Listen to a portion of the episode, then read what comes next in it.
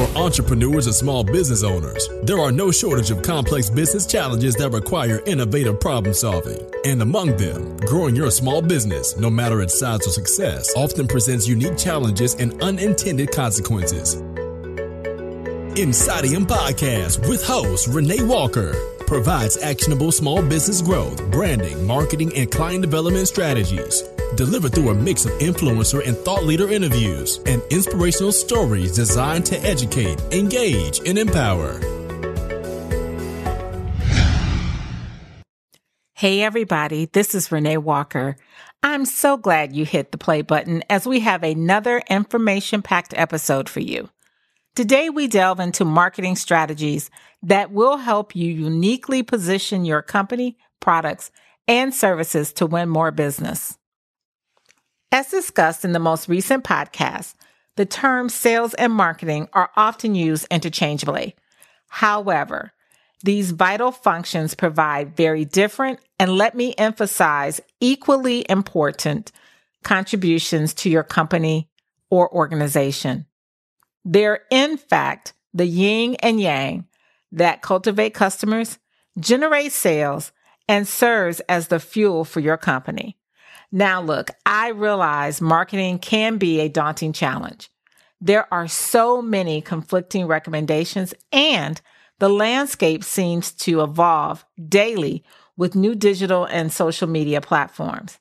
And as if that's not enough, there are the issues of what to say, how to say it, where to say it, and who should hear it. Marketing is and should be viewed as a critical investment for the financial success of your business.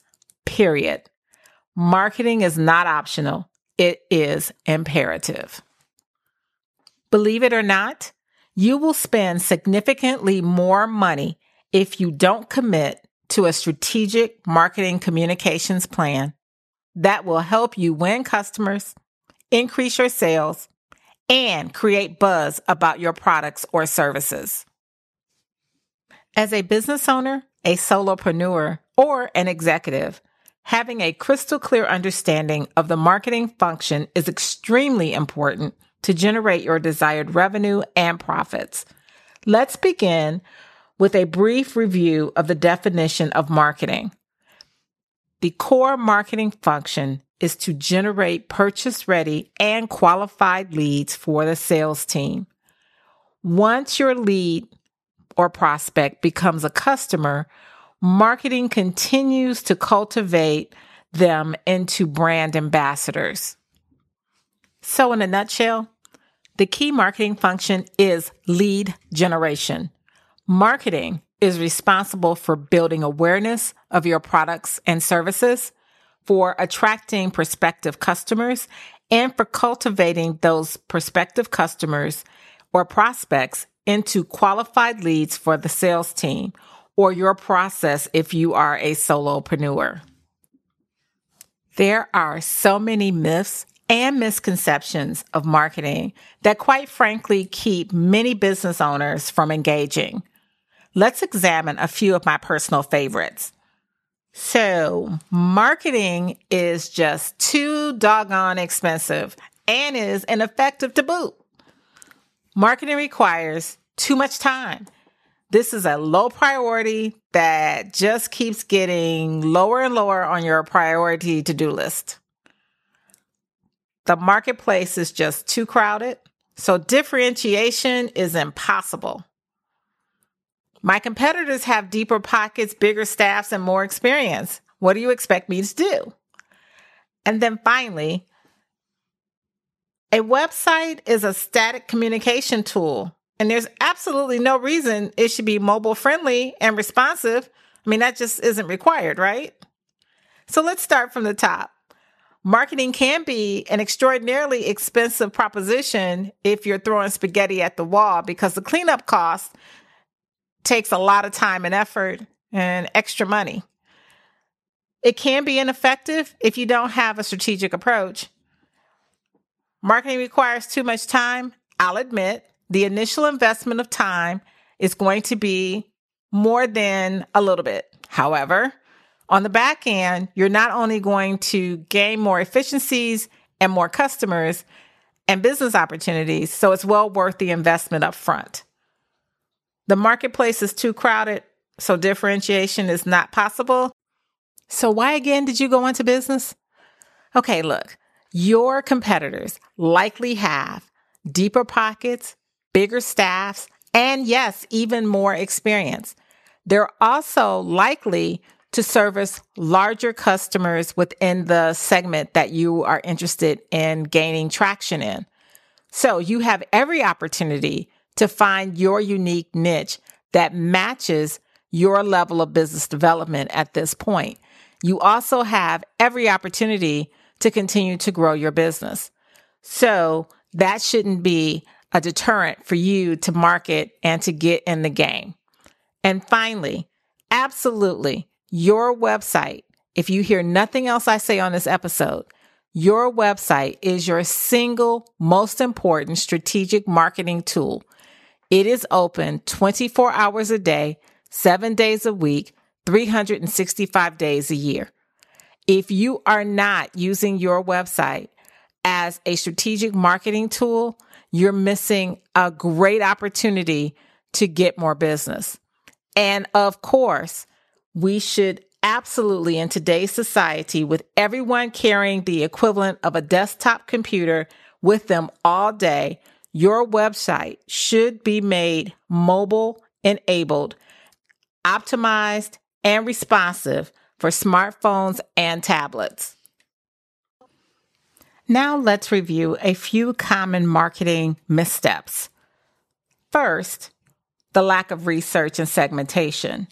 Oftentimes, marketing communications and sales materials are developed from one perspective that is supposed to speak to all of your customer opportunities. So Research enables you to get a better understanding of what the opportunities and challenges or pain points are based on the segment that you're most interested in trying to attract as customers. And that's an absolute fit for what you provide in terms of products and services. So, in a nutshell, you're looking for your ideal customer segment that makes sense. So, low hanging fruit. Second, a lot of small business owners have the misstep of auditioning for the opportunity, particularly when they're going after business with a company that's significantly larger than they are. So you show up and you're really auditioning, you're not ready for prime time. And as a result, they don't feel confident that you can deliver for them and help to contribute to their overall success. So you miss out on the opportunity. I mentioned a moment ago segmentation. Segmentation is the secret sauce that enables your marketing, communications, and your sales materials to actually be effective. Oftentimes, you're trying to communicate to a vast audience when you need to break it down into smaller chunks and communicate directly to whatever their opportunities or pain points, challenges are. And finally, risk reward, right? So, particularly when you're dealing with a larger organization that you want to have as a customer, or if you're new into the market, you want to take away any risk that they might experience. So, you want to show up ready.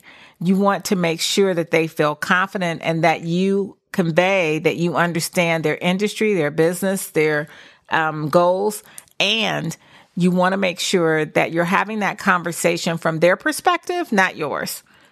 It's really, really critically important that you help them see you as the right solution.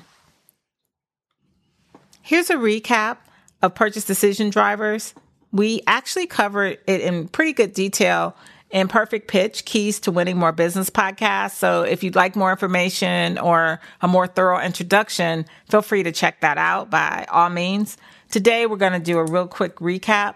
So, one, uh, the problem recognition stage begins the entire purchase process, whether you're personally a consumer or whether you're in business. So, even if you're a B to C business to consumer or B2B, business to business enterprise, there is some recognition that there's a difference between the real and desired state, which means, for example, you know, those individuals that just absolutely have to have the new iPhone every time one hits the marketplace, even though the one they have is perfectly good. That's the difference between real and desired state. Um, so, secondly, once you have this desire, whether it's an opportunity or a challenge or a pain point you're trying to address, whether you're again business to consumer or business to business enterprise, someone seeking solutions to help them. So they're information gathering without any regard at this point to pricing, features, or any other considerations. They really are just taking a snapshot of the uh, solutions and, and services or products that might be able to address whatever the need is. Then the third step is where the evaluation of those solutions take place. You start to compare options. Um, you want to see if, um, you know, there's a particular value that would uh, help you be more successful. Um, you start to make some uh, decisions and want to start to sort of filter through uh, to get to a smaller group that might make sense for you to take a look at. And then ultimately you make um, an option to purchase. So you select the option that satisfies both your value and your need. And then finally, the fifth step is once you've made the purchase, you reevaluate the purchase to see if the performance um, versus the expectations, kind of where that falls out. Purchase decision drivers when you understand them for your particular customer segment, provide a roadmap on how you should communicate throughout the process. Oftentimes, marketing materials and sales materials are geared towards step number four, the actual purchase.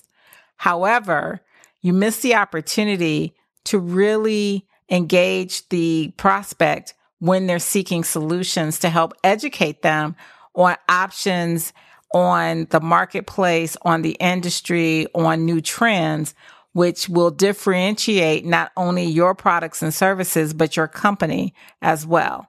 So remember, you want to be able to communicate the information they need at the point that they need it, not when you think they should have.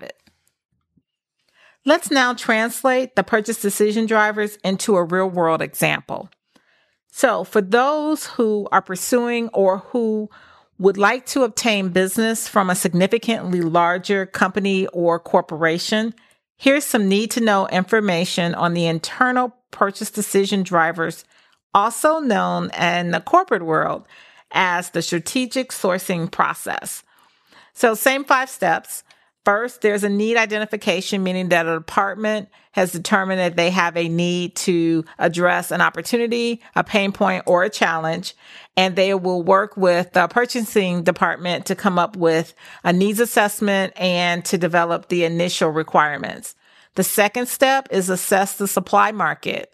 So they're, they're going to check their database. They're going to do a, um, a request for information or a request for quote. And then they're going to develop their supplier listing. Then they're going to create what's known as a sourcing strategy. So the sourcing strategy basically turns into the request for proposals. If you don't participate in the request for information and or request for a quote, then you're not going to receive the uh, request for proposals. Once those are submitted, it's a competitive bid process. Therefore, they will evaluate them based on either a scorecard or some other um, internal analysis process. And then they will recommend vendors. Finally, they're going to select a supplier, award the contract. Hopefully, you've positioned yourself as a preferred vendor or a strategic partner rather than a commodity vendor, and you win the business. So, how can you effectively market to your ideal customer segment? In our practice, we often remind clients that their marketing and sales communications are not, I'll say again, are not about them ever. It's really not about them. I know this is very counterintuitive, but it is absolutely true. Take a look at your current customer communications. Do they focus on your capabilities, services, products, or solutions? Do they include information about your customer segment or your contribution toward their success? If not, they absolutely should. The end game for your marketing communications is to convey your value in a voice that resonates and is presented through a visual identity that reinforces your brand promise. So the three key components of your customer communications is value, voice, and visual identity. How you convey that information, there's a four step process. First, you canvas the challenges and opportunities for the industry or ideal customer segment that you're interested in marketing to. You make a commitment based on your solutions and services in terms of contributions that they will make to that ideal customer segment. You provide your credentials or proof points that demonstrate how you have successfully helped other companies or organizations, even if it's in a different industry, but is translatable to the industry that you're currently pursuing. And finally, you want to have a conversion or a call to action with every communication. When creating your communications, work with a seasoned graphic designer and a great writer. This is not the time for a do it yourself project. Just because all computers have graphic design tools and spell check you shouldn't design your communications unless it's well within your wheelhouse. And even then, you should absolutely, if you write your own copy, hire an editor to ensure that it is conveying what you intended. Most communications focus on processes, features, or benefits. They should lead with outcomes, which are impact or results. So, you want to make sure that your communications are focused on the impact and or results that your solutions, products and services contribute to your ideal customer segment. Now I'd like to share the takeaways from today's episode. Marketing is an investment. It is not an expense. Without marketing, your ideal customers will not find you to purchase your fabulous products, services, or solutions. Remember, your marketing communications are never about you. If you lead with your capabilities and customer nameplates for credibility, you are placing unnecessary obstacles to closing the deal. Segmentation is critically important as a one size fits all approach will not yield the desired results. While there are an abundance of social, digital, paid, owned, and even earned communication opportunities, use the channels that will put your messages in front of your ideal customers best. Look for opportunities to share your expertise on business committees and leverage your business memberships by serving in a leadership capacity, by requesting profiles in the publications or on the websites of these associations, and by sharing company news and information along with any key milestones.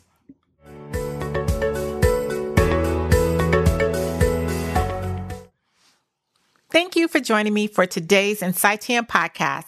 I hope you found today's podcast informative, insightful, or inspirational.